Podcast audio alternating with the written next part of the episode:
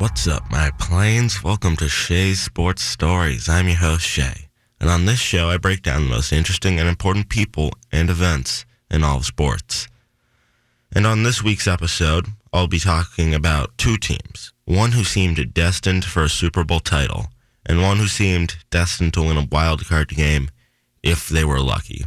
I'm talking about the 2007 New York Giants and the 2007 New England Patriots who were on a collision course for the greatest Super Bowl upset of all time. So let's start off with week one. The Patriots went to East Rutherford to play the New York Jets, and they absolutely destroyed them, winning 38 to 14. Tom Brady threw for 297 yards and three touchdowns, and the Patriots' new receiver, Randy Moss, had 183 yards receiving and one touchdown. Meanwhile, in Texas, the Giants faced off against the Dallas Cowboys, and they had a less impressive start to their year, losing 45 to 35. But Eli Manning had a great start, throwing for four touchdowns and only one interception. The Patriots kept up their winning ways through the first four weeks of the season. And not just that, they kept destroying teams.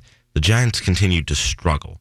They got wrecked by the Packers in week two, but were able to recover and won the next two games against Washington and the Eagles, putting the Giants at 2 and 2 and the Patriots 4 0 throughout the first quarter of the season. Throughout the next several weeks, both teams demolished the competition, and the highlight of which was in week 8 when the Patriots beat Washington 52 to 7. The Giants had less luck in their own week 8 game after recording five straight five straight wins, only one of which wasn't a double digit win. They went to London in the pouring rain, had an offensively challenged game against the Dolphins. They managed to survive and win 13 to 10, but uh, and on the bright side, this put them on their first six-game winning streak since 1994, and Eli Manning scored the first ever touchdown in a regular season game outside of North America when he scrambled 10 yards for a touchdown. Both teams had challenges in their next game. The Giants were beaten by the Cowboys for the second time that season, losing 31 to 20. The Patriots, on the other hand, had a closer game against Peyton Manning and the Indianapolis Colts. At the end of the first half, it looked like the Colts might be the first team to beat the Patriots all year, leading 13 to 7. In the third quarter, the Patriots scored the only points of that quarter on a 34-yard field goal. In the fourth quarter, the Patriots gained possession after a Colts punt. The Patriots had the ball in Colts territory when Brady threw an interception and the Colts gained possession, leading to a one yard Manning touchdown run, giving the Colts a 20 to 10 lead with only nine minutes left in the game. The Patriots got the ball back and began to drive down the field.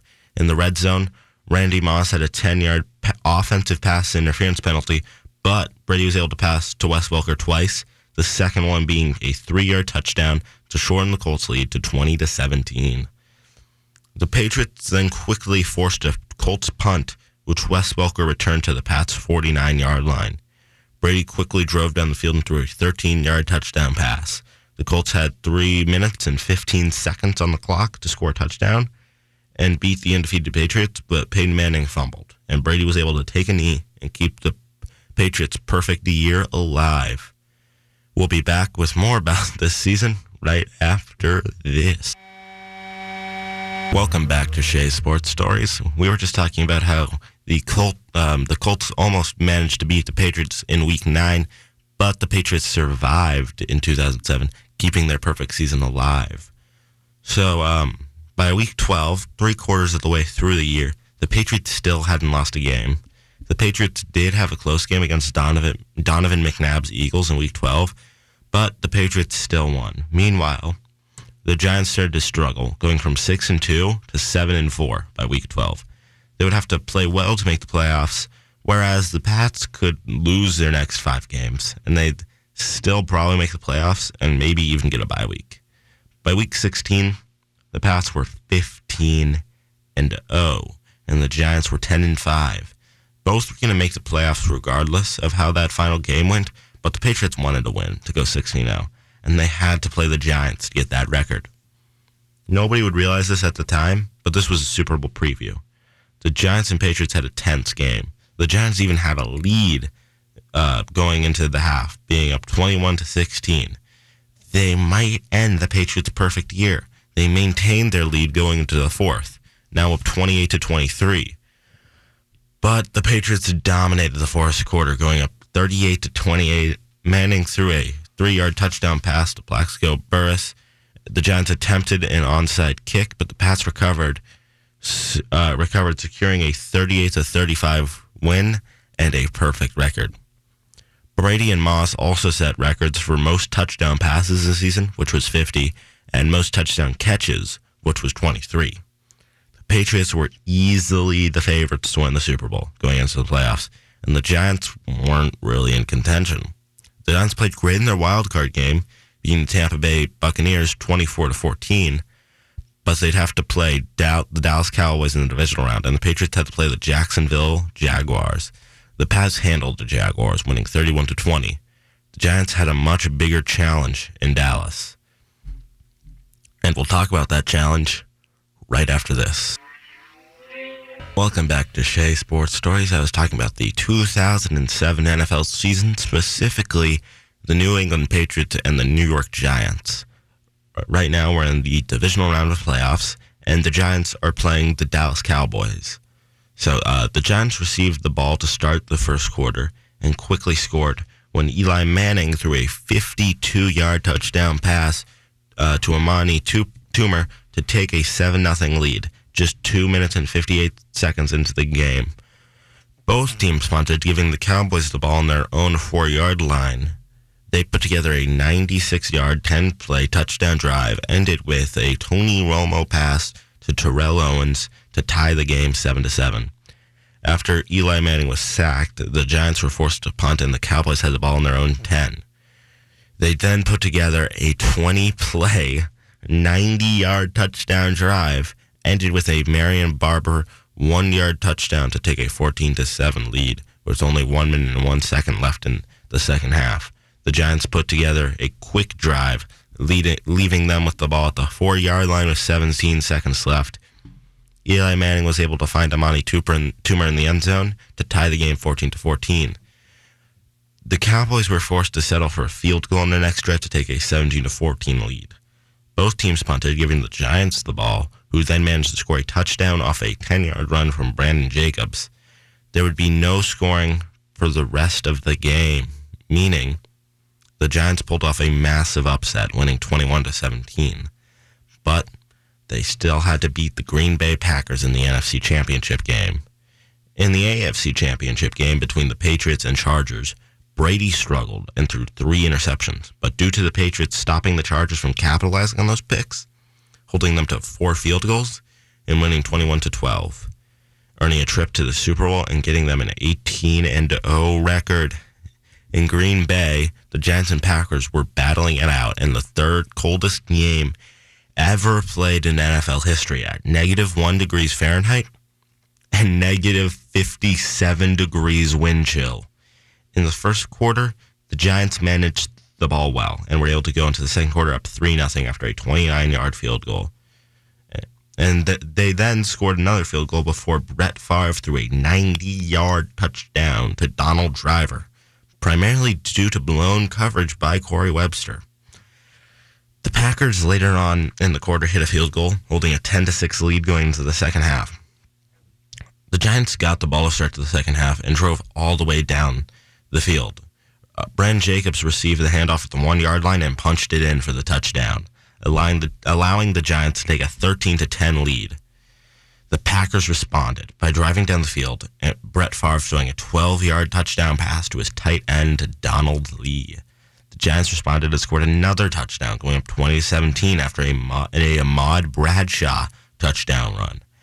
The Packers managed to drive down the field and hit a field goal to tie the game, despite Brett Favre throwing an interception during that drive to R.W. McQuarters, who fumbled the ball after intercepting Favre, giving the Packers the ball back. After both teams failing to capitalize for the rest of regulation, the game went into overtime, tied 20 to 20. The Packers started with the ball and were looking to end it. But Corey Webster, the same quarterback who, cornerback who allowed a 90 yard touchdown from Donald Driver, had other plans. He wanted to, to make up for his mistake, and he did when Brett Favre, the gunslinger, threw the ball right at Webster and he picked it off. The Giants capitalized on the chance Webster gave them and kicked a, and kicked a field goal to go to the Super Bowl. But the field goal looked like it was going to miss. It was going wide right. But then the wind in Lambeau Field, the Packers' home, cost them when it pulled the ball to the left and it went right through the uprights. The Giants were going to the Super Bowl to play the undefeated New England Patriots. And we'll be talking about that Super Bowl. Right. Welcome back to Shay's Sports Stories. We were just about to talk about the 2007 Super Bowl between the New York Giants and the New England Patriots. So, uh, Super Bowl 42 was going to be played in Glendale, Arizona.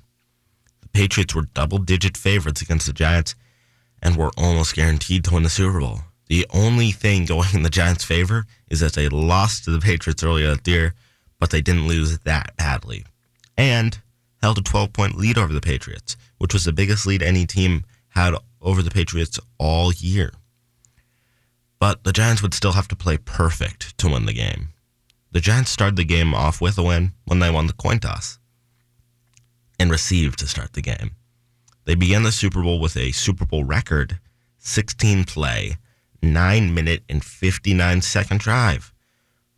But they had to settle for a field goal, which they made, putting up, uh, them up 3 0 to start the game. The Patriots responded by driving down the field, and on the first play of the second quarter, Brady handed it off to Laurence Maroney for a one yard touchdown run. The rest of the second quarter had no scoring and little success in moving the ball at all. So going into the second half, up seven to three, and starting with the ball, but uh, um, but, but unfortunately, un- unfortunately for them, the third quarter was a mess offensively for both teams. Neither team scored, and the quarter ended with the pass. Uh, with, when the Pats went for it on fourth and 13 on the Giants 31 and failed to convert, giving the Giants the ball to start the fourth quarter. The Giants capitalized and drove down the field, finishing their drive when Eli Manning threw a five yard touchdown to unknown wide receiver David Tyree, giving the Giants a 10 7 lead. After both teams had three and outs, the Patriots got the ball on their own 20 and drove down the field, ending with a six yard touchdown pass to Randy Moss. The Giants received the ball with two minutes and 42 seconds left in the game, down 14 to 10. They needed to score a touchdown to win the Super Bowl and give the Patriots their first loss all year. New York drove to their own for, to their own 44 yard line, but were forced to third and five. Eli dropped back to pass, but it looked as if he was going to be sacked. But he somehow managed to escape the pressure and throw the ball downfield to David Tyree, an unknown wide receiver who never done anything particularly impressive in his NFL career and wouldn't do anything particularly impressive after this. But that at, at that moment, he would make the greatest Super Bowl play of all time when he caught the ball and held it against his helmet, getting a 32 yard gain, keeping the game alive for the Giants on the New York, New England 13 yard line. The Giants were looking to score a touchdown and take the lead. Plaxico Burress managed to beat his matchup and get wide open in the end zone where Eli found him and threw it right to him to go up 17 14. I'm going to go off on a quick tangent here.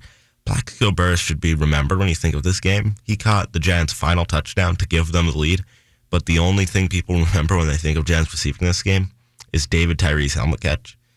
But uh, let's let's go back to the actual game. The Giants kicked the ball to the Patriots, who got the ball on the 26 with 29 seconds left.